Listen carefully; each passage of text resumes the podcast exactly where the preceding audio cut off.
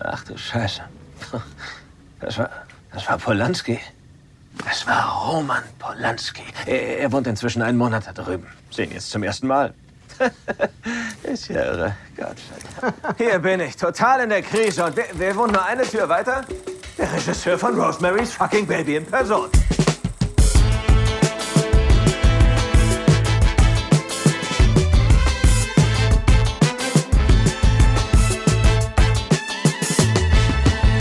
Ihr hört Shots, den kritischen Filmpodcast von Detektor FM, heute mit Etienne Gardé. Hallo, guten Tag. Daniel Schreckert. Einen schönen guten Tag. Wolfgang M. Schmitt. Hallo. Füßen, Rückblenden, brutaler Gewalt, popkulturellen Referenzen, den Swinging 60s, New Hollywood, Brad, Leo und Margot im 9. Film von Quentin Tarantino, Once Upon a Time in Hollywood. Und ich bin Christian Eichler. Hi. Du hast es geschafft, ich bin sehr stolz, oder ich hab's geschafft, dich hierher zu kriegen und du hast es auch geschafft, hier zu sein. Hallo Eddie oder Etienne, darf ich Eddie sagen? Darf man das einfach so sagen? Musst du es mir anbieten? Eigentlich biete ich das, nein Quatsch, kannst du gerne sagen, wie du es lieber magst. Ich freue mich hier zu sein, danke für die Einladung. Also ich bin gerne immer in Podcasts und gebe meinen Senf zu allem, zu dem man mich fragt. Das ist gut. Für alle, die dich nicht kennen, du bist einer der Macher hinter Rocket Beans, bist bei Kino Plus fest im Team und schon seit Ewigkeiten schon am weiß nicht, über Popkultur in den Medien reden, oder? Ja, also wenn man das, also angefangen natürlich hauptsächlich mit Videospielen, aber dann jetzt auch mit Filmen habe ich angefangen, auch bei Giga damals noch mit einem Kinomagazin, das Screen hieß, und das hat sich dann im Laufe der Zeit, weil es immer wieder von anderen produziert wurde, hieß es irgendwann mal Scene, dann hieß es mal Uncut, Cineclash, ist aber eigentlich und jetzt in Kino Plus immer sehr ähnlich, einfach Leute mit der Leidenschaft Film quatschen über Film und alles, was dazugehört, ja. War das als Giga dann schon in Köln war, dass das kam? Weil da kann ich mich nicht mehr dran erinnern an Screen. Screen hat angefangen in Düsseldorf tatsächlich noch und dann in Köln, als Giga nach Köln gezogen ist. Damals noch mit Daniel van Moll, der übrigens auch damals den Filmblog, den gibt es sogar immer noch, filmszene.de, ich weiß nicht, ob den jemand ins Leben gerufen hat, als Herausgeber sozusagen, hat er selber keine Rezensionen geschrieben, aber hat den ins Leben gerufen und genau, so kam das. Kann sein, dass das übrigens früher bei Giga Games so, ich habe das früher auch geguckt als junger Mensch und mich immer, also das war früher sehr, sehr wichtig, auf jeden Fall auch so für mich, dass es so den ganzen Nerd-Kram im Fernsehen gab und mit Publikumsinteraktion und so. Und da habt ihr auch immer schon, das weiß ich noch, als Kill Bill rausgekommen ist, das so richtig hart gefeiert. Und das kann sogar sein, dass ich das erste Mal da von Quentin Tarantino gehört habe. Vielleicht fällt mir jetzt gerade so ein. Du hast no pressure. Kill Bill zum ersten Mal von Tarantino gehört? Also ich glaube schon. Ich glaube damals schon, ja. Okay, krass. Na gut, das ist ja auch schon wieder lange her. Ja, aber mittlerweile natürlich auch die anderen Filme geguckt. Wolfgang, Daniel, schön, dass ihr auch mit da seid. Immer wieder eine Freude. Ja, ich freue mich, auch wenn es sicherlich nicht einfach wird, über diesen Film zu sprechen. Ja, das glaube ich auch. Ihr redet da ja noch morgen, glaube ich, bei Kino Plus auch nochmal drüber. In der gleichen Besetzung.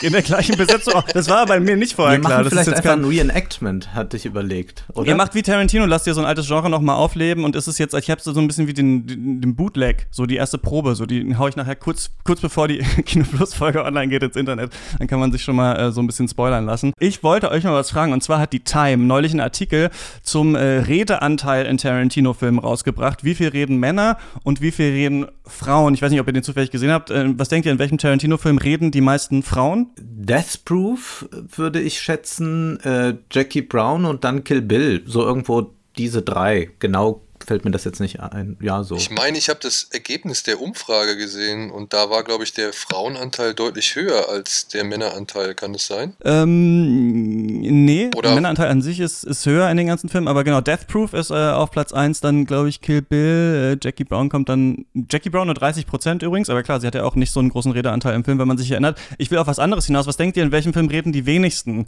Frauen? Reservoir Dogs? Ja, genau, 0,2%. 0,2%. Und genau, ich werde euch gefragt, wisst ihr, wer das ist? Wisst ihr, was da gesagt wird? Kellnerin oder so. Ist es eine Kellnerin am Anfang? Oder die Freundin, ist es eine Freundin von Tim Roth? Ich weiß es nicht. Ich glaube, es ist eher eine Radioansage, oder? Was denkt ihr, sagt die Kellnerin am Anfang von Reservoir Dogs? Für wen war der Kaffee? Jetzt sind die Männer dran. Okay, pass auf.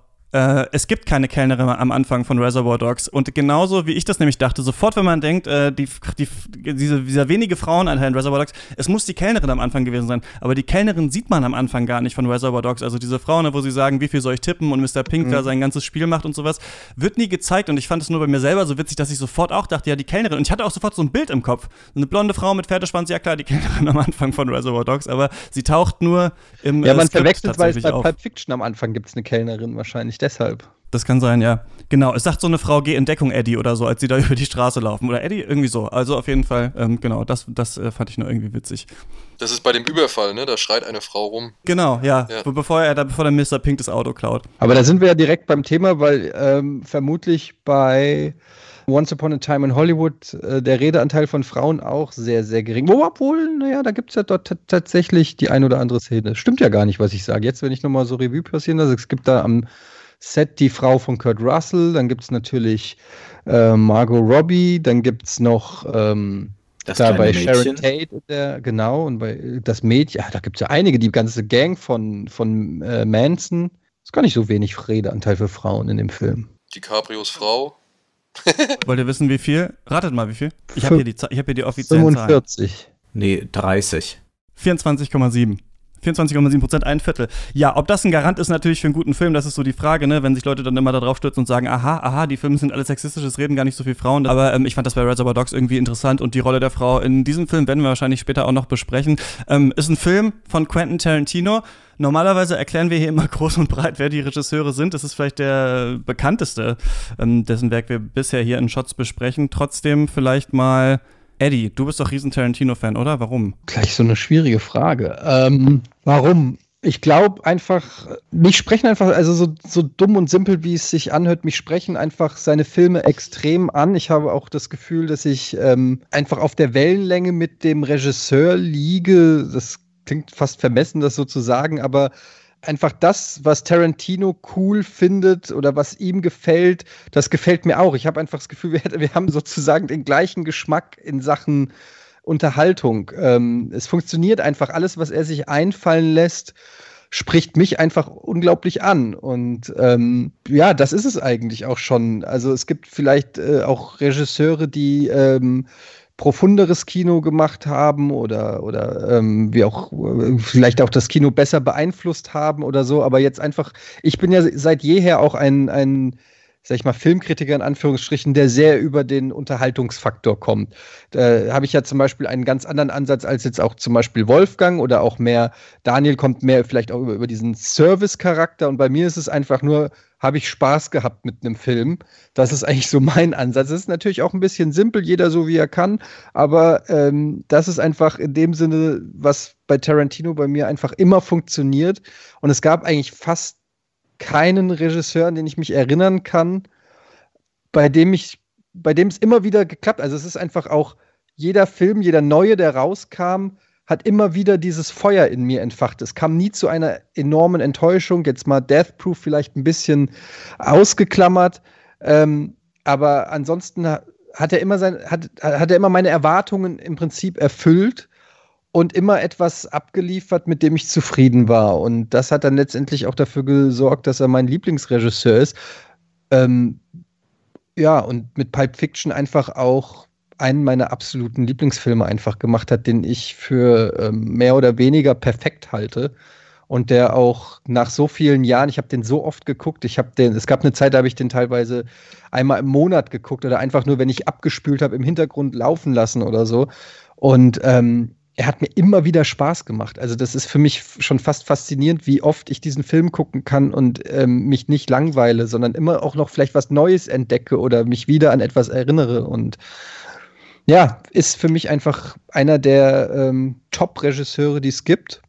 Und ich liebe es, wie er Dialoge schreibt. Ich liebe es, wie er dieses Attention to Detail. Ich liebe auch die Kreativität teilweise. Ich habe das Gefühl, man kann, wenn Tarantino einen Film rausbringt, kann man immer wieder Sachen entdecken, die man so bei anderen Regisseuren vielleicht nicht gesehen hat. Oder vielleicht ist auch mein Filmwissen einfach nicht so biblisch, weil er klaut ja auch sehr viel von anderen Regisseuren. Und dann ist es für mich aber auch eine willkommene Zusammenfassung, wie so ein Best-of fast schon. Ja, es sind ganz viele Sachen. Aber ich könnte jetzt auch noch eine Stunde reden und dann ist der Podcast vorbei. Deshalb hoffe ich, dass ich die Frage einigermaßen beantwortet habe. Ja, voll gut. Daniel, wie ist das bei dir? Ach, ich bin da eigentlich ziemlich bei Eddie. Und würde noch hinzufügen, was ich halt toll finde, ist, dass er es dann, obwohl er, sag ich mal, wirklich auch Szenen 1:1 aus Filmen übernimmt, ist halt einfach dieser Schatz, den er da wirklich hat, also diese Truhe, die er da jedes Mal wieder aufmacht und darin rumwühlt und wie breit gefächert das alles ist. Und obwohl man die Referenz oder die Sequenz oder die Szene oder den Dialog vielleicht kennt oder irgendwie schon mal ähnlich gehört hat, schafft er es trotzdem, das Ganze nicht einfach nur als Zitat, sondern halt wirklich als Teil seines Films in seine Filme einzubetten. Und ich habe auch bis auf vielleicht jetzt Django habe ich jetzt das Kino nie wirklich enttäuscht verlassen. So. Also bei Django war ich ein bisschen irritiert danach, muss ich sagen. Der gefällt mir auch im Nachhinein immer noch am wenigsten. Aber ansonsten muss ich auch zu Django sagen, der steckt so voller, sag ich mal, toller Elemente. Und ich auch. Ich mag die Dialoge, ich mag die Gewaltdarstellung, ich mag das Spiel mit dem Symbol, mit dem Zitat und so. Also ich bin da eigentlich, kann da jetzt nicht mehr so viel hinzufügen, außer halt, dass ich es immer wieder bewundere, in welche Gefilde Tarantino oder in welche Genre Tarantino abtaucht, um halt eben seine Filme anzufüllen. Das ist immer wieder zum einen erfreulich zu sehen und zum anderen halt auch eine Inspiration, sich eben mit diesen Quellen oder mit diesen Filmen oder diesen Genres auseinanderzusetzen, um eben zu verstehen, was ihn daran so gereizt hat zum Beispiel. Und er ist ein Videothekenkind, also als das bezeichne ich mich halt auch. Ja, man hat immer das Gefühl, finde ich auch, ich finde, dass man Tarantino gar nicht so leicht auf so einen Satz irgendwie runterbrechen kann. Also ab und zu wird das mal versucht, dann wird gesagt, das sind nur Collagen oder er macht nur so Retrofilme oder weiß ich nicht, das Frauenbild ist so und so, aber ich finde eigentlich, dass Tarantino auch irgend sowas genuin Verborgenes ein bisschen hat, das einem entweder irgendwie Bock macht oder nicht, oder dass man auf jeden Fall faszinierend findet. Deswegen winden sich die Kritiker auch immer so ein bisschen bei jedem neuen Film und fragen sich, ist das jetzt noch Tarantino, ist das was ganz anderes, als was er vorher gemacht hat oder immer das Gleiche? Das finde ich eigentlich total spannend daran. Wolfgang, wie ist das denn bei dir? Also was ist so deine Historie mit Tarantino? Und vielleicht kann ich direkt dazu überleiten, was hat er jetzt für einen Film gemacht? Also worum geht's? Für mich war der Zugang zu Tarantino von Anfang an ein sehr intellektueller. Natürlich haben mich die Filme unterhalten, aber was mich vor allem interessiert hat und was ich auch sehr früh gemerkt habe, als ich, glaube ich, den ersten Tarantino gesehen habe, irgendwann habe ich Pulp Fiction gesehen und dann alle anderen. Und da wurde mir sehr früh klar, dass wir es hier nicht einfach mit einem Autor zu tun haben. Es gibt von Michel Foucault diese Unterscheidung zwischen dem Autor und einem Diskursbegründer. Autoren gibt es viele, aber Diskursbegründer gibt es nur wenige, zum Beispiel Freud für die Psychoanalyse. Und ich hatte sehr schnell begriffen, dass Tarantino auch so ein Diskursbegründer für die Filmgeschichte ist, nämlich diese Art des Zitierens, beziehungsweise es ist ein Filmemachen, das sich immer schon auf etwas bezieht und aus diesen Versatzstücken etwas Neues kreiert. Und das ist eine sehr postmoderne Ästhetik, kann man sagen, aber ich habe es nie als eine postmoderne Beliebigkeit empfunden. Und dass Tarantino das geschafft hat, Altes zu erneuern tatsächlich, indem er es aufruft und zugleich aber auch das Alte damit nicht entwertet, das fand ich faszinierend und das finde ich auch in all seinen Filmen faszinierend. Und das ist natürlich etwas, dem er auch jetzt in seinem neuen Film Once Upon a Time in Hollywood treu bleibt, wenn er da einmal mit Leonardo DiCaprio und mit Brad Pitt zwei Stars losschickt, vielleicht die größten Filmstars, die wir haben und die aber zugleich ihren eigenen Untergang dort erleben müssen. Also Leonardo DiCaprio spielt Rick Dalton, ein abgehalfterter Schauspieler, der nur noch in Fernsehserien, meistens in Western-Serien auftreten muss, auf der großen Leinwand also kaum noch vorkommt.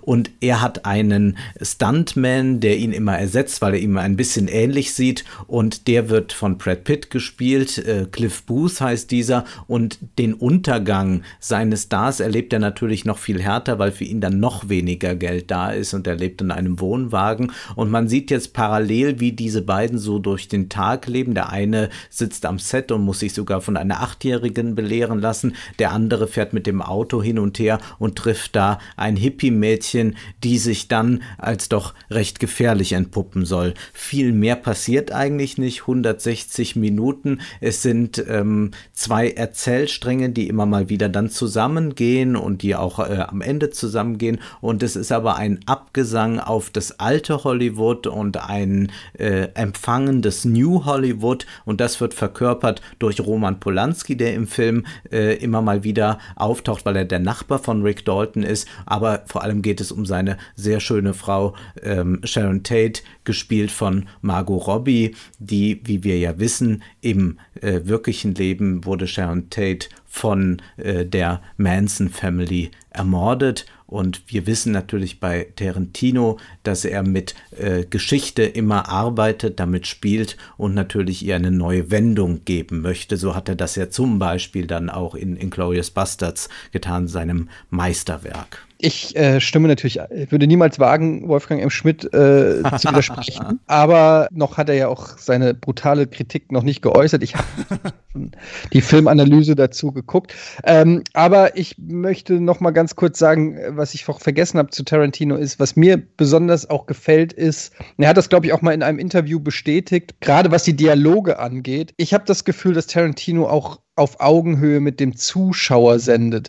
Also was man immer merkt bei ihm und was er ja auch immer sagt, wenn er die Drehbücher schreibt, dass die Charaktere immer auch einen gewissen Background haben, den er nicht verfilmt, aber der irgendwie da ist. Und das merkt man, finde ich, ganz oft den Charakteren an. Die wirken irgendwie kompletter als bei vielen anderen Filmen die Charaktere, wo du das Gefühl hast, die wurden jetzt in eine Szene gesetzt und der Drehbuchautor lässt sie irgendetwas sagen und der Regisseur inszeniert das Ganze. Bei Tarantino hat man das Gefühl, die kommen gerade irgendwo her und Tarantino hat die gesamte Story dieses Charakters im Kopf und deshalb verhält sich ein Charakter A in dieser Situation auch so spezifisch oder so glaubwürdig oder nachvollziehbar. Ich habe ganz selten bei Tarantino-Filmen das Gefühl, warum macht er das jetzt? Was ist das denn für ein Quatsch? Selbst wenn es Quatsch ist,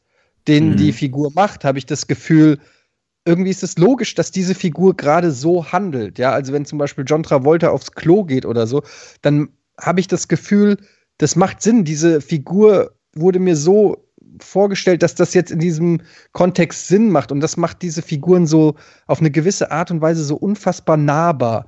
Und das ist auch das, weshalb zum Beispiel Once Upon a Time in Hollywood für mich trotz aller Schwächen, gerade auch was die ja mehr oder weniger nicht vorhandene Story angeht, funktioniert ist, dass ich einfach den Charakteren an den Lippen hänge und einfach unheimlich viel Spaß habe, diesen Schauspielern zuzugucken, wie sie in Szenen agieren. Selbst wenn es einfach nur wie bei Once Upon a Time in Hollywood einfach so ein bisschen sich anfühlt, als ob das aneinandergereihte einzelne Szenen sind, dann funktioniert das trotzdem für mich, weil ich einfach es liebe zu sehen, wie diese Schauspieler unter Tarantino sich entfalten. Ja, und das ist gar nicht so der einzige, finde ich, Tarantino-Film, der nicht so eine starke Dringlichkeit hat. Also ich habe jetzt auch noch mal Jackie Brown und Death Proof noch mal angeschaut. Das ist ja auch viel ruhiger erzählt als zum Beispiel die anderen Tarantino-Filme. Ne? Ich dachte immer, ich hatte die beiden tatsächlich auch noch nie gesehen. Habe das jetzt für die Folge jetzt mal gemacht. Und dann ist mir aufgefallen, Once Upon a Time in Hollywood ist gar nicht jetzt so untypisch für das Gesamtwerk von Tarantino, weil gar nicht alle Filme diese starke Dringlichkeit haben, die für mich aber in Tarantino-Filmen eigentlich immer ganz gut funktioniert, wenn die da ist. Also ich habe auch tatsächlich, um zu gucken, welche Frau redet, nochmal Reservoir Dogs geschaut. Und da fand ich, dass was du gerade ansprichst, ne, dass diese Charaktere so Schattierungen haben, ist eigentlich in Reservoir Dogs, finde ich, fast perfekt gelöst, weil die am Anfang diese super, am Anfang überflüssig wirkende Szene haben, wo sie darüber reden, dass Mr. Pink eben kein Trinkgeld geben will. Und du kennst ja diese ganzen Charaktere noch nicht, aber später, wenn dann erst dieser Job falsch gelaufen ist, sieht man ja dann, wie die in dieser Diskussion waren und wie die auch dann tatsächlich in echt gehandelt haben. Also, dass Mr. Pink vielleicht ein Arschloch ist, aber der Schlauste eigentlich dieser Gruppe zum Beispiel. Und so, finde ich, kann es Tarantino super gut schaffen, durch diese super nebensächlichen Dialoge dann in diesen dringlichen Momenten sowas ganz Neues zu schaffen. Und ich glaube auch, dass ja auch so ein bisschen die Frage ist, was versucht Tarantino immer aufleben zu lassen? Das sind immer so, er will, glaube ich, immer doch noch mal einen Genrefilm machen, mit einer neuen Facette und packt da dann diese super langen Dialoge rein. Die Dialoge, die auch immer, finde ich, so etwas haben von, die Charaktere wissen fast schon selbst, dass sie in so einem Film gerade drin sind. Ne? Also es gibt ja in vielen Tarantino-Filmen diese Sachen, also zum Beispiel der Ku Klux Klan in Django Unchained, die dann irgendwie nicht mehr durch diese Löcher sehen können oder was da der Dialog ist. Also es sind immer solche Sachen, was würden denn Leute wirklich sagen, wenn sie da wären? Ne? So, why do I have to be Mr. Pink? So, das würde man machen. Ne? Man will nicht Mr. Pink sein, das ist irgendwie eine doofe Farbe und so. Und ich finde das, in den besten Tarantino-Filmen schafft es das, so dieses Genre, was man eigentlich schon kennt, nochmal so auf ein neues Level zu heben. Nur dieses Mal halt irgendwie ohne diese Dringlichkeit. Und ich glaube, das kann man toll finden. Und dann hat es was von so einer spätrömischen Dekadenz, finde ich. Also ich finde, das ist ein unfassbar dekadenter Film, den er hier gemacht hat, dass man die größten Stars überhaupt quasi in diesem Film hat, alle in so nebensächlichen Rollen, die Charaktere so nebensächliches tun. Das muss ja fast Methode und Absicht sein, glaube ich. Ich weiß nicht ganz, was er damit verfolgt, aber ich finde, also ich würde das fast Dekadenz nennen, was Tarantino hier macht. Und ich finde, dem kann man auch was abgewinnen, dass er diesen Film eben nicht so super spannend inszeniert hat. Aber wie wirkt denn Once Upon a Time in Hollywood auf dich? Also findest du ihn gut oder findest du ihn schlecht? Oder mittelmäßig? Vielleicht mittelmäßig. Also ich persönlich finde, dass es so ein sehr selbstverliebter Film irgendwie geworden ist und dass Tarantino fast so, also für mich wirkt es so, als würde er dem Zuschauer fast sagen, ey, pass mal auf, hier Manson kennst du, der Film heißt Once Upon a Time in Hollywood, es klingt alles super episch, wir haben Polanski, wir haben natürlich DiCaprio, wir haben Brad Pitt. Und immer, wenn der Film so anzieht und man sich so denkt, fuck, was passiert jetzt eigentlich mit Rick Daltons Schauspielkarriere oder was machen diese Hippies eigentlich da, was ist in diesem Haus drin, in das Brad Pitt später reingeht, ne? Dann wird das immer so ein bisschen so fallen gelassen. Ja, dann ist das halt so passiert, ja, dann ist halt das passiert und erst am Ende zieht es so an. Und ich fand das relativ enttäuschend, glaube aber, dass man ja eben dem auch was abgewinnen kann, quasi so als Kontrapunkt, wenn man möchte. Ich fand's ein bisschen sehr selbstverliebt. Und wie fandst du Jackie Brown? Also welche Wirkung hat der auf dich ausgeübt? Fand ich so ein bei Jackie Brown ist ja so ein bisschen anders, dass es ja nicht sein Source Material ist, was er da verfilmt hat. Und ich finde, man merkt es so ein bisschen. Also er hält sich hier so sehr stringent an die Handlung. Ich fand es auch ein bisschen langatmig, obwohl ja die coole Meinung mittlerweile ist, dass Jackie Brown eigentlich der beste Film von Tarantino ist.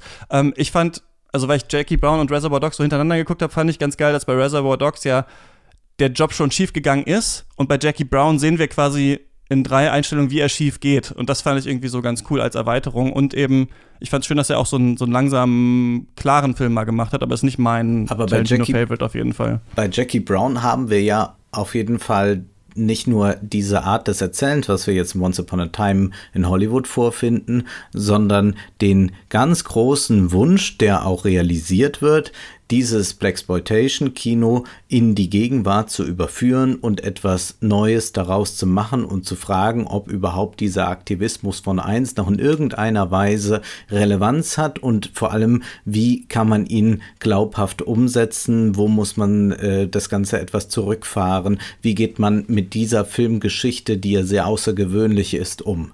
Und ich sehe aber jetzt eben bei Once Upon a Time in Hollywood genau das nicht. Ich sehe hier einen Nostalgiker, der auf ein Werk blickt, auf eine Epoche blickt, mit der er sehr viel anfangen kann, die er bis ins kleinste Detail studiert hat und davon lebt auch jedes Bild. Das sind also Bilder, die sind unglaublich gesättigt. Das sind Bilder, die einfach um ihre Historizität wissen. Aber es ist nicht mehr so, dass weder auf der Handlungsebene noch auf der ästhetischen Ebene etwas gemacht wird, das weit über das hinausgeht, was damals war, sondern es ist nur so eine leichte Verschiebung. Ich kann verstehen, dass du, Christian, damit etwas anfangen kannst, dass du sagst, naja, das ist ja auch, also diese Dekadenz, das so auszustellen. Mich hat das ein bisschen erinnert an Jacques Derrida, der sich mit den Sprechakten auseinandersetzt von Austin. Also der fragt, also es gibt ja diese Sprechakttheorie, die zum Beispiel besagt, wenn der Standesbeamte sagt, ich erkläre sie hiermit zu Mann und Frau, dann vollzieht der sprechend einen Akt. Und Austin konzentriert sich ganz auf diese gelungenen Sprechakte und Derrida fragt, was ist denn eigentlich, sind nicht eigentlich die viel interessanter, die Sprechakte, die missglücken, die irgendwie nicht so ganz zutreffen und so, welches Potenzial entsteht da? Und ich habe ein bisschen den Eindruck, dass Tarantino hier so einen Sprechakte misslingen lässt. Das sind Dialoge, die so ein bisschen daneben gehen. Es sind, er ruft diese Zeit auf, aber so ganz kann er sie jetzt auch nicht. Es ist jetzt nicht so La La Land oder so, sondern es ist schon auch zugleich auch ein bisschen zu schmutzig und so richtig will diese Hollywood-Stimmung dann auch nicht aufkommen. Und er versucht damit natürlich uns zu zeigen, dass das ein Abgesang ist, den er hier macht. Und dadurch entstehen dann assoziative Denkräume, während man den Film schaut. Aber alles in allem ist es mir dann doch ein bisschen zu wenig. Aber ist es einfach persönlicher Geschmack? Oder warte mal, ganz kurz, wer ist Austin? Hast du gerade irgendjemanden zitiert, der Austin hieß? Ach so, ja, das ist ein Linguist, der hat diese Sprechakttheorie entwickelt. Okay, gut. Ja, aber ist es dann am Ende, also es war jetzt sehr hochtrabend, aber ist es dann am Ende für dich sowas wie, ja, war dann eigentlich doch langweilig, was er hier gemacht hat? War dann doch nicht dringlich genug? Ja, lief dann doch nicht so auf einen Moment zu? Ja, also alles in allem kann ich, auch obwohl ich das Misslingen von Zitat, also das würde ich immer so sagen, also das ist ein nicht gänzliches Misslingen, aber es ist eben nie so ganz, weil einfach das nur nochmal aufrufen wäre eine reine Revival-Party, das macht er nicht, aber es ist schon eine so starke Nostalgie, die über dem Film liegt, dass er eigentlich nicht mehr viel damit machen kann und dass ich dann auch zu dem Standpunkt komme, dann schaue ich mir lieber einen Film des New Hollywood an, zum Beispiel Roman Polanski, und sehe dort etwas auch bis heute noch fundamental Neues. Das sind harte Worte, alle schweigen, oder? Alles klar, dann bis zum nächsten Mal. Ja, Wolfgang, wir werden morgen nochmal reden. Ne? Ich befürchte es, ja. Wenn Wolfgang meine Ehe analysiert, kann ich mich direkt scheiden lassen. Ey. Das, das ist immer so schwierig mit Wolfgang, weil es hat natürlich schon alles Hand und Fuß. Aber und dann ich würde mich dann was sagen. Darauf bangt er, dass wir das denken.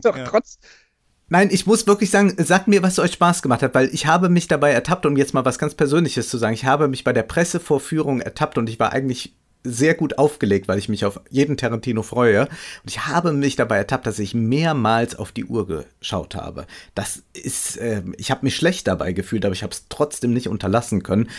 Deswegen will ich wissen, ihr habt, glaube ich, nicht auf die Uhr geschaut während der Pressevorführung. Warum nicht? Was hat euch da Spaß gemacht? Also ich war kurz davor, auf die Uhr zu schauen und dachte mir nur so, wo soll das jetzt alles hinführen? Weil er sich ja wirklich sehr lange Zeit lässt, um eben diese Welt, dieses Hollywood und seine beiden Figuren zu etablieren und zu zeichnen und zu kreieren und auszuschmücken und mit Leben anzufüllen. Plus dann halt noch diese Nebengeschichte von Sharon Tate dann noch, sag ich mal, halbwegs aufzureißen und abzuerzählen. Mhm. Aber dann gab es irgendwann einen Zeitpunkt, wo ich gedacht habe, ey, so langsam könnt ihr jetzt auch mal irgendwie was wie eine Story einsetzen. Und dann kommt die Szene mit Brad Pitt auf der Farm. Und da musste ich dann feststellen, ey, warte mal, ich will jetzt nicht, dass irgendwas mit Brad Pitt passiert. Also was soll das jetzt? Was macht er hier? Und musste feststellen, dass ich halt Angst um Brad Pitt habe. Und dann gleichzeitig feststellen, scheiße, jetzt bin ich aber wirklich hier gerade drin.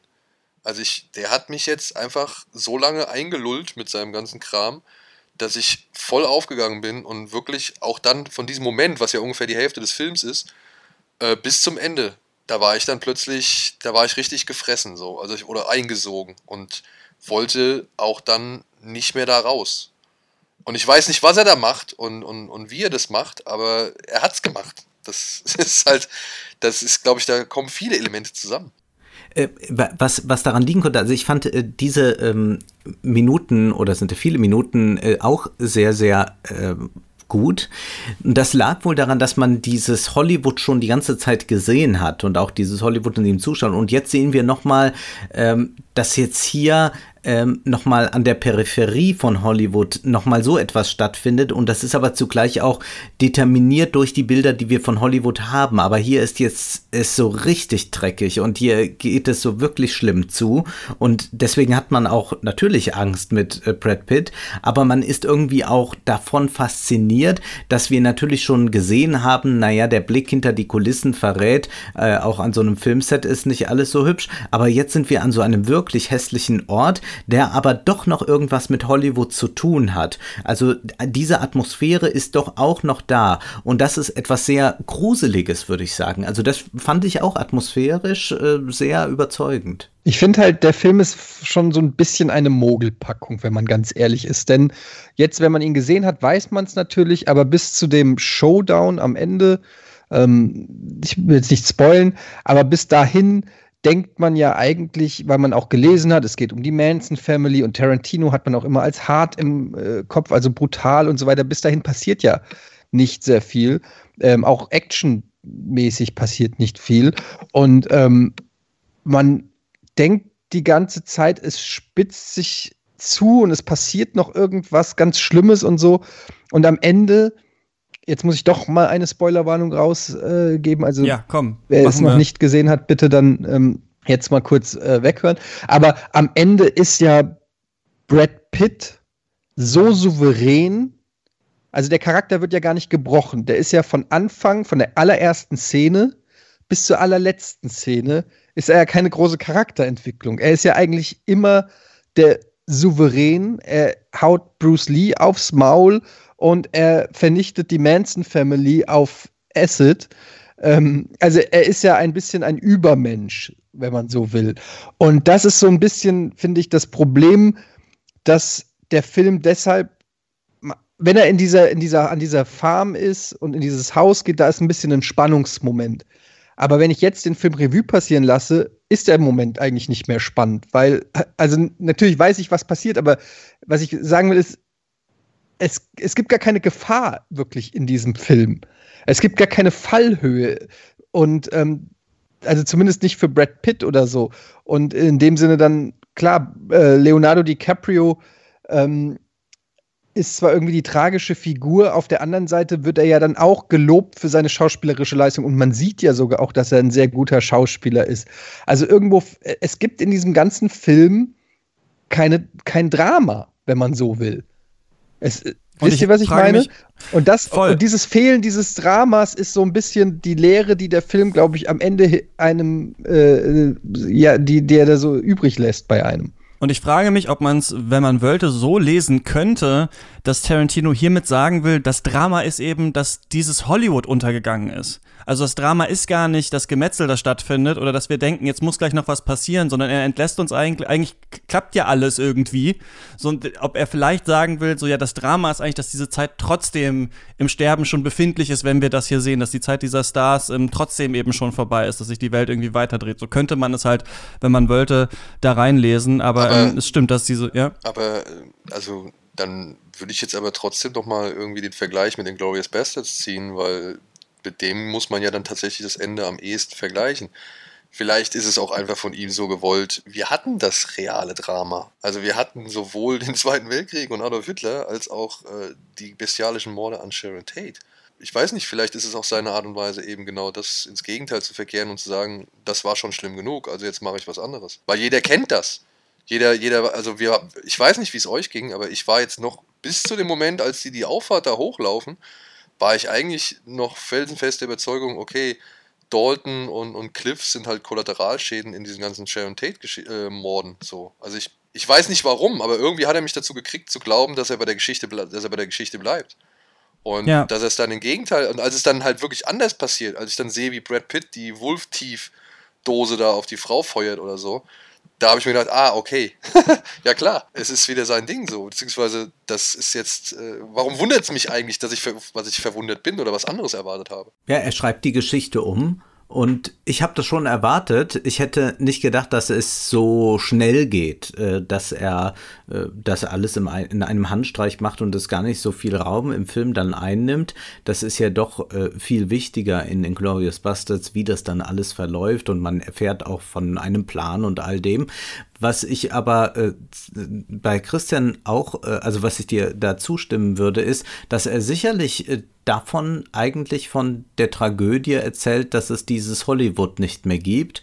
Und man fragt sich genau, welches Hollywood denn eigentlich? Das alte Hollywood, zu dem Rick Dalton mal gehört hat, das aber jetzt nicht mehr existiert, weshalb er Fernsehen machen muss. Das New Hollywood kann es eigentlich nicht sein. Das brauchte auch jetzt diesen Rettungsversuch da nicht, indem man Sharon Tate rettet, sondern New Hollywood fing ja da erst richtig an.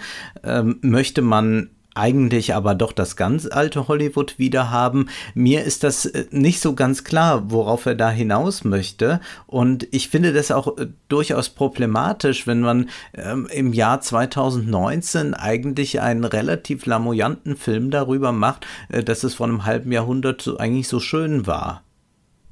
Und das ist schon etwas, was ich problematisch finde deshalb, weil man damit das Kino, glaube ich, nicht retten kann. Es sei denn, man sieht diesen Film schon selbst allegorisch und sagt, gut, er nimmt noch einmal alle Stars, die vorhanden sind, in die Hand und versucht jetzt nochmal das alte Hollywood aufleben zu lassen, 35 mm, grobkörnig und so weiter. Aber er weiß, dass die Zeit des Kinos, diese große Zeit, längst vorüber ist und deswegen macht er jetzt das noch einmal und es ist eigentlich ein Abgesang auf das Kino generell. Das kann sein, wir hatten jetzt einige solcher Abgesänge, gut schön, aber da würde ich dann mir auch irgendetwas Interessanteres noch wünschen, außer irgendwie so eine Aussage, die Analogfreunde zustimmen würden. Aber also ich verstehe, was du meinst, ich sehe es in Teilen ähnlich, aber dann wundert mich dann doch so ein bisschen, also da wundern mich einige Sachen, die er in diesem Film macht, und die macht er mit einem doch relativ großen Anteil, denn wenn man sich das mal anguckt, Rick Dalton ist jetzt in dieser Western-Serie und dann wird er gleichzeitig als, sage ich mal, potenzieller Kandidat dafür gehandelt, den Bunkerkönig gespielt oder hätte spielen zu können. Ja, und man sieht eine Szene aus Gesprengte Ketten bzw. The Great Escape, wo er halt anstelle von Steve McQueen steht. Steve McQueen war ebenfalls, bevor er richtig groß durchgestartet ist, ein Darsteller in einer Western-Serie. Und Clint Eastwood ist ebenfalls erst, nachdem er aus Italien wieder kam, zu einem richtigen Star in Amerika geworden. Also irgendwie... Ja, stimmt. Mir also... Ich glaube, es geht auch darum. Es geht so ein bisschen um aktuellen, also um Kritikpunkt an der aktuellen Kinosituation, um ein bisschen Glorifizierung vielleicht der alten damaligen Zeit. Aber weil das ist so dieses Gespräch mit diesem einen Western-Darsteller, was Leonardo DiCaprio irgendwie hat, wo es darum geht, ob er bei The Great Escape dabei war oder oder auf der Besetzungsliste stand. Das ist so ein bisschen doppeldeutig, weil er spricht da ja mit Timothy Olyphant, wenn ich das in den richtigen Namen habe. Und ja, Der hat das halt tatsächlich auch erlebt, dass er durch eine Western-Serie, dass er für ganz große Projekte irgendwie in Frage stand und dann durch eine Western-Serie so gesehen erst in das große Hollywood-Schauspieler-Dasein gerückt ist. Das war mit Deadwood. Und da muss ich weiß nicht, ob das nur der reine Abgesang ist, nur die reine Glorifizierung, sondern nicht vielleicht auch noch so ein Appell, so von wegen, ey Leute, guckt mal bitte noch woanders hin als nur nach Hollywood. Guckt mal ein bisschen in der Welt rum. Es gibt noch so viele andere, sag ich mal, Filmszenen und Einflüsse, die eben auch das Hollywood, was wir kennen, beeinflusst haben. Ja, ich weiß nicht, ob das dann mit noch in die Glorifizierung fällt, aber vielleicht auch, dass man es vielleicht nicht allzu wichtig nehmen sollte, weil das ist ja auch so ein Thema, was Hollywood immer wieder gerne hat. Also ich bin auch bei Daniel, was das angeht. Ich habe auch nicht so sehr als Abgesang auf eine gewisse Filmära verstanden, weil der Fokus doch ja sehr stark auch auf das Schauspielen an sich ging. Also ich habe auch sehr den Beruf des Schauspielers sehr gesehen und die Craft tatsächlich. Es dreht sich ja sehr viel um Schauspieler, um Schein und Sein. Deshalb fand ich auch diese Bruce Lee-Szene so interessant, weil man Bruce Lee ja als absoluten Meister immer wahrgenommen hat, der dort, ob zu Recht oder Unrecht sei jetzt mal dahingestellt, da gibt es ja auch viele Kontroversen mittlerweile, aber so entmystifiziert wird. Du siehst den Stuntman, der eine gewichtige Rolle spielt. Also es geht ja auch sehr viel um Schein und Sein in diesem Film. Und das Mädchen, dieser wirklich sehr wichtige Dialog zwischen Leonardo DiCaprio und dem Mädchen und der zerbrechlichen Seele des Schauspielers, der in Tränen zerfließt, weil er von einem kleinen Mädchen ein Kompliment kriegt und so. Also da geht es ja auch sehr viel, wie gesagt, um diese Berufung des Schauspielers, und das fand ich halt auch, was mich an dem Film auch so gereizt hat und was mich sehr interessiert hat. Ich habe weniger Hollywood als Gesamtes oder auch als diese verschiedenen Epochen oder den Wechsel zwischen den Epochen gesehen, sondern eher Einzelschicksale, die mich dort auch letztendlich interessiert haben, und ich finde auch Leonardo DiCaprio wieder mal großartig in diesem Film, und das war eben das, was für mich so ein bisschen funktioniert hat, auch wenn ich auch bemängelt habe, dass es keine richtige Geschichte gibt und irgendwie der Film an sich eigentlich ein bisschen belanglos ist. trotzdem habe ich mich auf jede Szene gefreut, wo Leonardo DiCaprio zu sehen war und ich hing wirklich an den Lippen und ich muss es nochmal sagen, als der Film zu Ende war, war ich nicht enttäuscht über das Ende, sondern ich war enttäuscht, dass er zu Ende war. Ich hätte noch eine Stunde locker in dieser Welt verbringen können. Und das ist letztendlich die große Kunst, die er mit Once Upon a Time in Hollywood eben verbracht hat, dass er, ja, wie Leone es schafft, dass man denkt, man riecht sozusagen die Lok und den Dreck und die Pferde.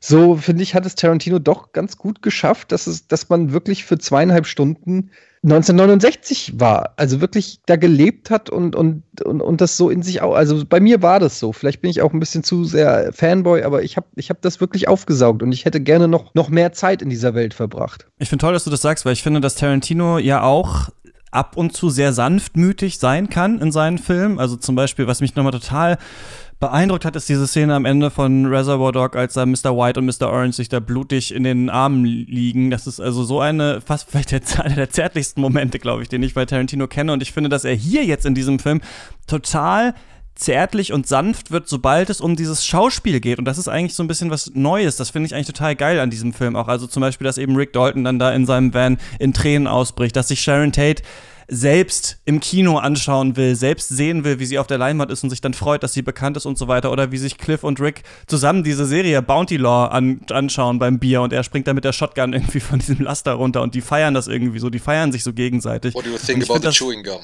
Straw. Ja, genau. Und ich fand das irgendwie, das fand ich echt geil. Also hier merkt man so diese Liebe von Tarantino zu diesem Handwerk und ich finde, das kommt echt gut rüber. Und Leonardo DiCaprio, finde ich, schafft es irgendwie in diesem Film so geil, was man, also es muss ja auch krass, finde ich, das ist jetzt seine erste Performance seit The Revenant, in der wir ihn sehen, also jetzt Jahre nicht gesehen. Und ich finde es stark, dass er auch so eine schwache Rolle hier spielt, also der Charakter schwach eigentlich doch ist, Rick Dalton. Und dadurch, dass er aber das so manisch spielt, lässt er die anderen auch so geil strahlen, finde ich. Also dieses kleine Mädchen zum Beispiel, das halt völlig unbeeindruckt von ihm ist. Aber wir wissen natürlich, ja, das ist fucking Leonardo DiCaprio, der da sitzt. Also ich finde diesen ganzen Teil vom Film auch beeindruckend, fand, das waren auch die besten Szenen. Das ist übrigens die mit dem Mädchen, diese Szene ist ja interessant, dass sie sich einmal aufs Method Acting bezieht und dass sie aber auch zugleich dieses Method Acting, das ja als ein sehr impulsives Spiel gilt, dann ein unglaubliches Kalkül dahinter hat und eigentlich ganz karrieristisch herangeht an der Rollenentwicklung und so weiter, dass sie also gar nicht versucht, jetzt in diesen Einfühlungsdiskurs zu kommen, obwohl sie Method Acting macht. Also das ist eine gewisse Ambivalenz da drin und dass sie als die viel professionellere auftritt jetzt im Vergleich zu Leonardo DiCaprio. Aber ich frage mich schon, ob wir dann hier ein Kino vorfinden, das noch einmal den Schauspieler groß feiert, das sicherlich auch eine Schauspielerei zeigt, die sich ja gar nicht so sehr verändert hat. Also das ist ja jetzt nicht so, dass man sagen kann, das machen die heute vollkommen anders als damals, sondern das ist ja sehr klar, wie da gespielt wird. So würde man das eben auch in aktuellen Produktionen tun.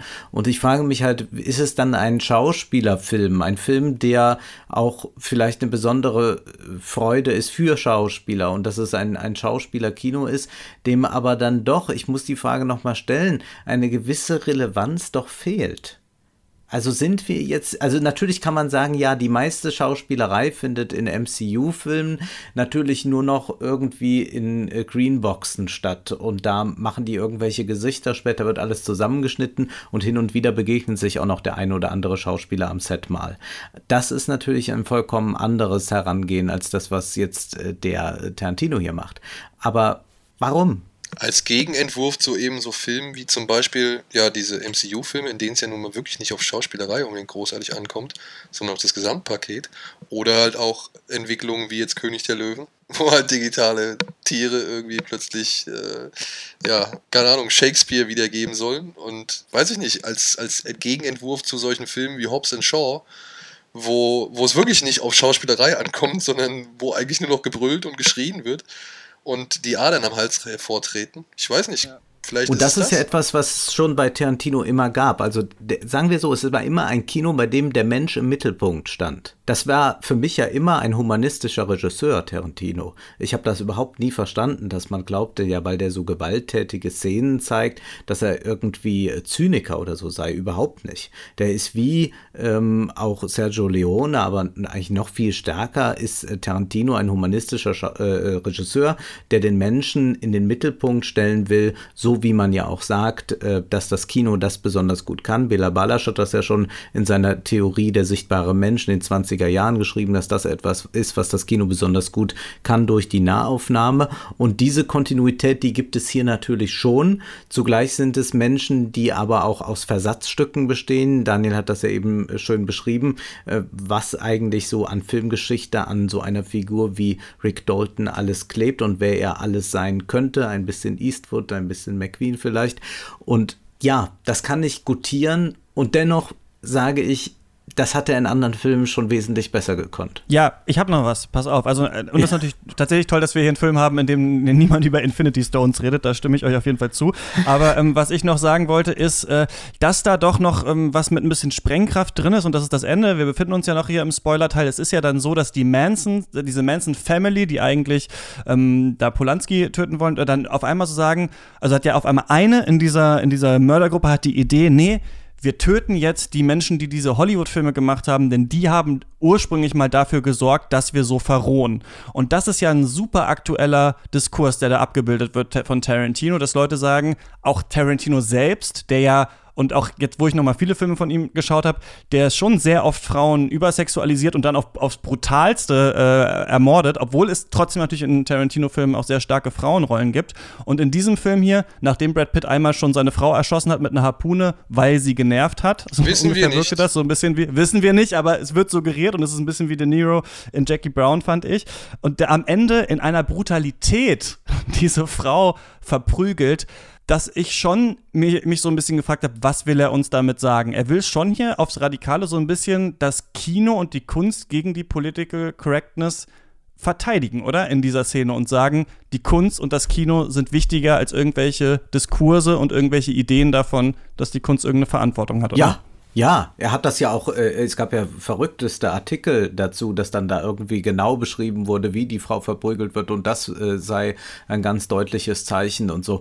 Also ich bin da absolut auf Tarantinos Seite. Er verteidigt einmal mehr die Kunst, weil auch nur durch die Kunst eine Rettung erfolgen kann. Zum Beispiel schafft die Kunst es, die Manson Family zu stoppen und den schrecklichen Mord an Sharon Tate ungeschehen zu machen. Nur in der Kunst ist all das möglich und er ist natürlich ein Verfechter der Autonomie der Kunst. Und da bin ich auch ganz bei ihm. Also ich habe mich nicht von Tarantino jetzt entfernt. Ganz im Gegenteil, ich glaube, er hätte genau diese Punkte viel besser herausarbeiten können. Ich glaube, dieser Film hätte noch viel kontroverser sein können, als das, was wir jetzt ein bisschen suchen müssen. Es steckt drin, das will ich nicht leugnen, aber wir müssen es schon etwas sehr suchen. Ich bin total auf Wolfgangs Seite, was das angeht und ich denke einfach, es ist vor allen Dingen Tarantino, der sagt, ich nehme keine Rücksicht auf den aktuellen Zeitgeist oder auf irgendeinen Diskurs. Und das finde ich eigentlich hochachtenswert, weil ganz ehrlich, wie scheiße und unglaubwürdig wäre das, wenn Tarantino jetzt da mit angezogener Handbremse das gemacht hätte und jeder hätte gesagt, ja, das ist nicht mehr der Tarantino, den wir kennen, das macht er jetzt, um irgendwelche Verdachtsmomente von MeToo von sich zu weisen oder so. Und da muss ich sagen, da ziehe ich meinen Hut. Nicht, weil er irgendwie jetzt sagt, jetzt erst recht oder so, sondern ich glaube, er macht einfach das, was er immer gemacht hat. Er macht das, was er glaubt, was ich auch vorhin meinte, was sein Charakter machen würde in dieser Situation. Und in dieser Situation geht er davon aus, dass sein Leben und das seines besten Kumpels und weiß ich nicht was in Gefahr ist. Und er schaltet diese Gefahr natürlich in einer gewissen übertriebenen Manier aus, aber er kann da keine Rücksicht nehmen. Brad Pitt kann in dieser Situation, Brad Pitt im Jahre 1969, also Brad Pitt stimmt ja nicht, Cliff Booth kann keine Rücksicht nehmen auf den Zeitgeist 2019. Und das finde ich einfach nur super konsequent und ja, souverän. Und nichts anderes erwarte ich von einem absoluten Großmeister seines Fachs. Ich kann es nicht anders sagen. Das ist im Grunde etwas, das mich begeistert. Nicht, weil er so brutal ist oder weil er sich traut, eine Frau zu schlagen oder was weiß ich oder so, sondern weil er einfach sein Ding so macht, wie er es für richtig hält, unabhängig davon, wie es irgendjemand anders aufnehmen könnte. Und das ist letztendlich das, was ein Künstler machen muss, um ernst genommen zu werden als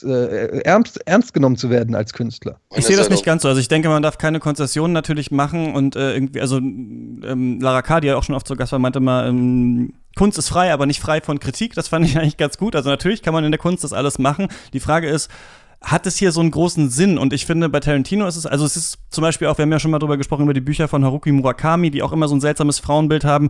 Und wenn man so 3 Bücher liest und dann denkt, okay, das Frauenbild ist ein bisschen seltsam, aber okay, vielleicht ist es auch ein Kommentar oder vielleicht will er was damit machen. Wenn man dann 50 Bücher liest und das ist immer so, dann fragt man sich irgendwann, okay, der Typ ist wahrscheinlich einfach so. Und Tarantinos Filme eignen sich natürlich auch gut dafür, so geguckt zu werden, à la, okay, ja, Frauen sind super sexy, aber hier kriegen sie wieder aufs Maul. Und das ist halt bei diesem Film auch so. Und ich sehe nicht so ganz, außer diesem Kommentar quasi, also außer diesem Kommentar, ja, ich scheiße auf die Political Correctness, fand ich, war in diesem Ende irgendwie nicht so richtig was drin. Also es ist, ja, ich fand es eigentlich nicht interessant, dass er das hier gemacht hat. Ich sage nicht, er hätte einen Film mit angezogener Handbremse machen sollen, er hätte das irgendwie, hätte keine Frau zu Schaden kommen sollen, aber das nochmal mit so einer Brachialität, Brad Pitt, der dann am Ende die Fresse einprügelt, ich fand das so ein bisschen bemüht. Ich dachte mir so ein bisschen so, ja, konnte ich jetzt nicht so feiern irgendwie so, musste ich eher so ein bisschen gähnen, als ich das gesehen habe. Und das hat er auch schon so oft gemacht. Also das habe ich mich wirklich so ein bisschen gefragt, was sollte das jetzt hier so am Ende, außer nochmal zu sagen, ja, ich bin übrigens noch Tarantino.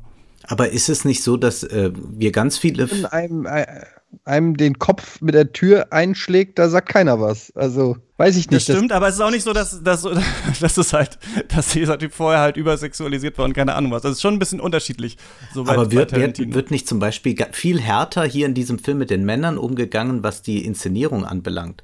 Also bei Brad Pitt habe ich die erste Weile gedacht, es sei Peter Kraus. Das ist ja gar nicht so, dass wir hier... Also man hat denen jetzt nicht unbedingt ein Geschenk gemacht. Die Herren sind nicht mehr die Neuesten. Und naja, das zeigt der Film schon. Zugleich nehmen die sich ja da in dieser finalen Schlacht nicht viel. Und mir ist Tarantino vor allem als Regisseur bekannt, der eben Filme gemacht hat, jetzt können wir über den Redeanteil lange diskutieren, der aber vor allem Filme gemacht hat, in denen es sehr viele interessante emanzipatorische Figuren gibt. Jackie Brown, die Dame aus Kill Bill, Death Proof sowieso ist eine große Rache an der erzwungenen Sexualität durch den Mann, also die rächen sich da. Aber es spielt immer dieses auch das Lechzen danach mitten, also bei Death Proof zum Beispiel macht sie auch vorher diesen Lapdance, bevor sie dann mega brutal umgebracht wird. Und es ist natürlich schon so, dass immer so ein bisschen, was ich auch okay finde, dass man es in der Kunst ausprobiert, so ein bisschen schwingt immer mit, ja, aber es ist auch schon so ganz geil eigentlich so, ne? Also, dass sie dann da diesen Lapdance macht und dass sie so hyper sexy sind und sowas so. Also, er spielt natürlich damit und ich finde es auch okay, aber es gibt jetzt halt auch schon diese ganzen Szenen und ich finde, er fügt dem nichts Neues bei eigentlich so richtig in diesem Film, außer ihr kennt mich, ich bin's. Aber das Mädchen ist ja zum Beispiel eine sehr neue Figur. Das hat es ja so noch nicht gegeben in einem Tarantino-Werk. Das ist eine ganz erstaunliche Figur, die auch einen überrascht. Ich finde auch, wenn man zum Beispiel über Inglourious Basterds redet und muss man über Shoshana reden, die ein unfassbar starker Charakter ist, die letztendlich auch die ganzen Nazis im Alleingang vernichtet, die Daniel Brühl ausschaltet, die auch keine besonders sexy Darstellerin ist oder so.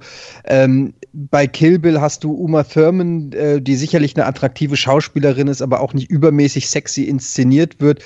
Also ich finde, das klingt schon sehr fabriziert, denn wenn man einem Regisseur nicht vorwerfen kann, dass er auch starke Frauenfiguren hat, dann ist es eigentlich Tarantino. Aber er muss nicht in jedem Film eine starke Frauenfigur haben. Und er geht da einfach meiner Meinung nach, das meine ich eben, er lässt sich da nicht von einer aktuellen Debatte leiten, sondern er macht einfach das, was seine Figur in dem Moment für richtig hält.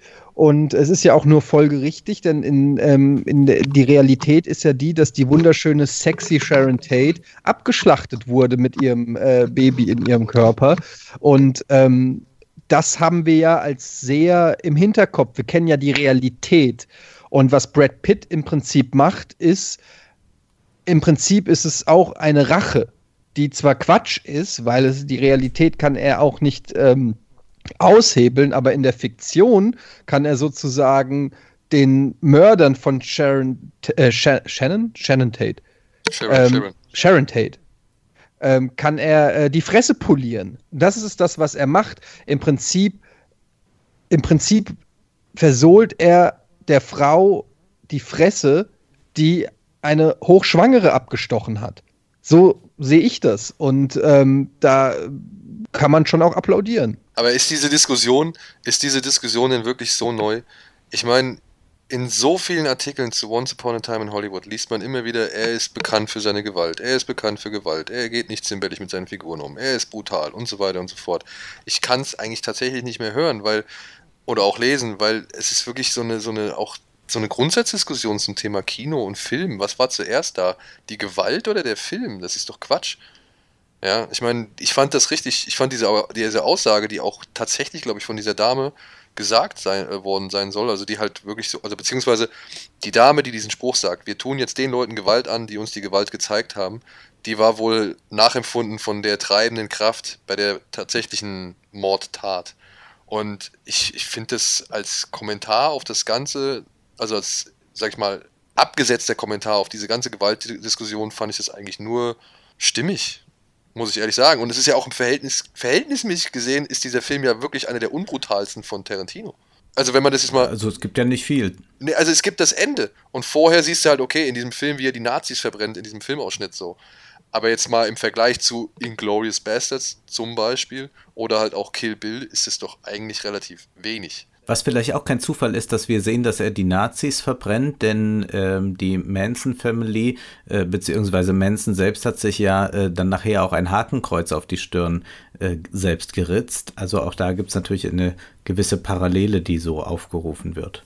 Ja, ich find's einfach nur interessant, ne? Also wir haben bei Django Unchained den Sklaven, der dann, was halt tatsächlich nicht passiert ist, also historisch nicht passiert ist, aber bei Tarantino passiert es eben, sich dann über die Sklaventreiber ermächtigt. Wir haben bei Inglourious Basterds die Juden, die es schaffen, Hitler zu töten. Und wir haben eben hier die Schauspieler, die es schaffen, diese Hippies, die halt, also ne, entweder liest man es halt so, sagt, ja klar, das sind halt die brutalen, mega wahnsinnigen Mansons, geil, dass sie umbringen, aber gleichzeitig halt, es gibt ja auch diesen starken Hippie-Hass in diesem Film, diesen Hass vor so offener Sexualität, auch auf dieser Farm und so. Und ich frage mich einfach nur, was genau, also wie interessant ist es, dass er es so abbildet und was will er damit aussagen? Also ne, ist es quasi so ein Verteidigen von Political Correctness oder will er noch was ganz anderes sagen, was man reinlesen kann? So, ich fand, das ist so der spannendste Aspekt theoretisch, den man in diesem Film halt lesen kann oder nicht und deswegen habe ich es angesprochen. Aber wir sind, glaube ich, über der Zeit. Habt ihr noch was zu sagen zu Once Upon a Time in Hollywood? Eine Sache noch zu den Hippies, das fand ich tatsächlich auch etwas merkwürdig. Ich bekomme da auch nicht so einen Griff dran, denn was er ja nicht zeigt, ist die Libertinage der Hollywood-Welt, die natürlich auch hippiehaft ist zu dieser damaligen Zeit und dass man ein bisschen den Eindruck bekommt, als sei hier so ein Law-and-Order-Denken eigentlich und ein konservatives Weltbild bei diesen Hollywood-Leuten und da draußen aber, da ist sexuelle Freiheit und dann wird das aber zugleich als gefährlich, pervers und sonst was dargestellt. Das fand ich auch merkwürdig, dass man nicht also auch diese Hollywood-Lüsternheit gezeigt hat und gezeigt hat, dass eben dort der Hippie-Geist natürlich ganz genauso angekommen war und dass man das so versucht, voneinander abzuspalten. Das ist natürlich etwas, auch da immer nur von den Hippies gesprochen wird, etwas, wo man durchaus eine fast erzkonservative Note vernehmen kann. Sollte man diesen Film gesehen haben, Wolfgang? Ja, man muss alle Tarantino-Filme gesehen haben, also auch diesen, und ich glaube, dass wir über diesen Film noch in 10 Jahren sprechen werden und da werden wir sagen, das war das damals, als diese Ära des Zitierens, der ewigen Referenzen an einem Endpunkt angelangt ist. Daran wird man sich in 10 Jahren erinnern, insofern ist das ein sehr wichtiger Film. Daniel. Würde ich eigentlich... Na, Ich sage das, was Wolfgang gesagt hat, ja, vielleicht ist es das Ende des Zitierens, vielleicht ist es wirklich das Ende des Zitierens oder das... Ihr denkt doch nicht wirklich, dass es das Ende des Zitierens ist, Leute, jetzt mal ehrlich, nein, das Ende des... Habt ihr mal gesehen, was das MCU, was das nein, ist? Ey, das MCU ist für mich eine reine, Geldmaschine, ja, das kann ich nicht mehr mittlerweile irgendwo unter, weiß ich nicht, also da ist der künstlerische Aspekt für mich mittlerweile deutlich geringer als der monetäre. Und dementsprechend, ich glaube, es ist eine Ende des Tarantino-Zitats. Weil ich glaube, wenn er nicht die ganze Zeit von seinem 10. Film reden würde und irgendwie nicht irgendwie diesen komischen Umweg macht, dass Kill Bill eigentlich nur ein Film ist und so weiter und so fort. Das wäre tatsächlich, glaube ich, auch ein echt idealer Schlusspunkt für einen Tarantino, wenn er sagen würde, ich würde keine Filme mehr machen. Weil ich finde, Once Upon a Time in Hollywood fühlt sich tatsächlich so ein bisschen wie der Schlusspunkt eines bisherigen oder einer wirklich außergewöhnlichen Karriere an oder einer, außergewöhnlich meine ich halt wirklich einfach nur, dass sie halt nicht so verläuft wie zum Beispiel die Karriere eines, weiß ich, nehmen wir jetzt mal so retortenden Regisseure wie Len Wiseman oder Eli Roth Eli Roth wäre jetzt auch falsch, aber weißt du, ich hoffe, ihr versteht, was ich meine, es ist schon eine spezielle Art, oder ich meine hier so, weiß ich nicht, hier diese ganzen Regisseure, die mit The Rock jetzt irgendwie zu tun haben, dieser Rawson Thurber oder wie er heißt, weißt du, von denen siehst du die Filme, siehst 5 Filme und die sind alle gleich. Und ja, ich glaube halt, dass das schon vielleicht nochmal ein gewisser Schlusspunkt ist für Tarantino, und deswegen bin ich auch dabei zu sagen, dass wir über diesen Film noch in 10 Jahren reden werden, weil er eben vielleicht auch anders war, als wir es eigentlich erhofft haben. Eddie, sollte man. Ja, also ich bin mir nicht so sicher, ob wir nicht in 10 Jahren noch über weitere Tarantino-Filme reden dürfen. Der ist noch nicht so alt und doch seine Liebe zum Film vielleicht größer, als er es selber zugeben mag gerade. Ich sehe das noch nicht, dass nach 10 Filmen Schluss ist. Insofern warten wir es mal ab, was da noch alles kommt. Ich weiß auch nicht, ob man so viel noch über den Film reden wird. Ich finde, es ist mit Sicherheit nicht sein bester Film, aber er ist immer noch sehr gut und ich finde ihn immer noch klasse. Ich habe ihn aber auch erst einmal gesehen. Ich bin sehr gespannt, wie das zweite Mal sein wird. Und ich bin zufrieden mit dem Film, auch wenn ich nicht ganz frei von Kritik bin, und bin gespannt. Er hat ja jetzt angekündigt, dass er wohl gerne mal einen Horrorfilm noch machen würde. Vielleicht macht er ja zum Abschluss noch mal so einen wirklichen Genrefilm. Aber ich denke, man sollte ihn sich auf jeden Fall ansehen, weil allein die schauspielerischen Leistungen von DiCaprio und Brad Pitt sind es schon mal auf jeden Fall wert, sich diesen Film anzusehen. Ja, ich wollte eigentlich sagen, nein, muss man nicht gesehen haben. Er zitiert sich nur selbst, irgendwie ist es wieder das Gleiche, irgendwie ist es nicht so spannend, aber dann doch jetzt mit diesen 2 Wochen Abstand auch, ihr wart ja auch alle vor 2 Wochen, glaube ich, in der Presseverführung, das macht ja dann noch mal ein bisschen was mit einem, wenn man so lange noch mal Zeit hat, darüber nachzusinnen. Ich würde sagen, doch, man sollte sich den anschauen, auch wenn man das Gefühl hat, Tarantino ist nichts mehr für einen, dann den noch gucken und den letzten auch. Bin sehr gespannt, was das wird. Ich könnte mir vorstellen, entweder wird es was ganz Kleines oder er macht wirklich diesen Star-Wars-Film oder Star Trek-Film oder wie du es gesagt hast, Eddie, dass er macht einfach weiter. Ich persönlich sehe ihn dann so 10 Jahre Fernsehen, Theater machen und dann wieder zurückkommen mit irgendwas. Aber ich denke auch, man sollte sich den angeschaut haben und dann darüber diskutieren, denn diskussionswürdig ist dieser Film auf jeden Fall. Und ab heute dann endlich auch in den deutschen Kinos Once Upon a Time in Hollywood von Quentin Tarantino. Danke, dass ihr 3 mit mir über diesen Film gesprochen habt. Bitte, bitte, immer gerne. Gerne, gerne. Und morgen dann auch schon wieder bei Kino Plus, beziehungsweise heute bei Kino Plus. Wir kommen ja erst am Donnerstag raus.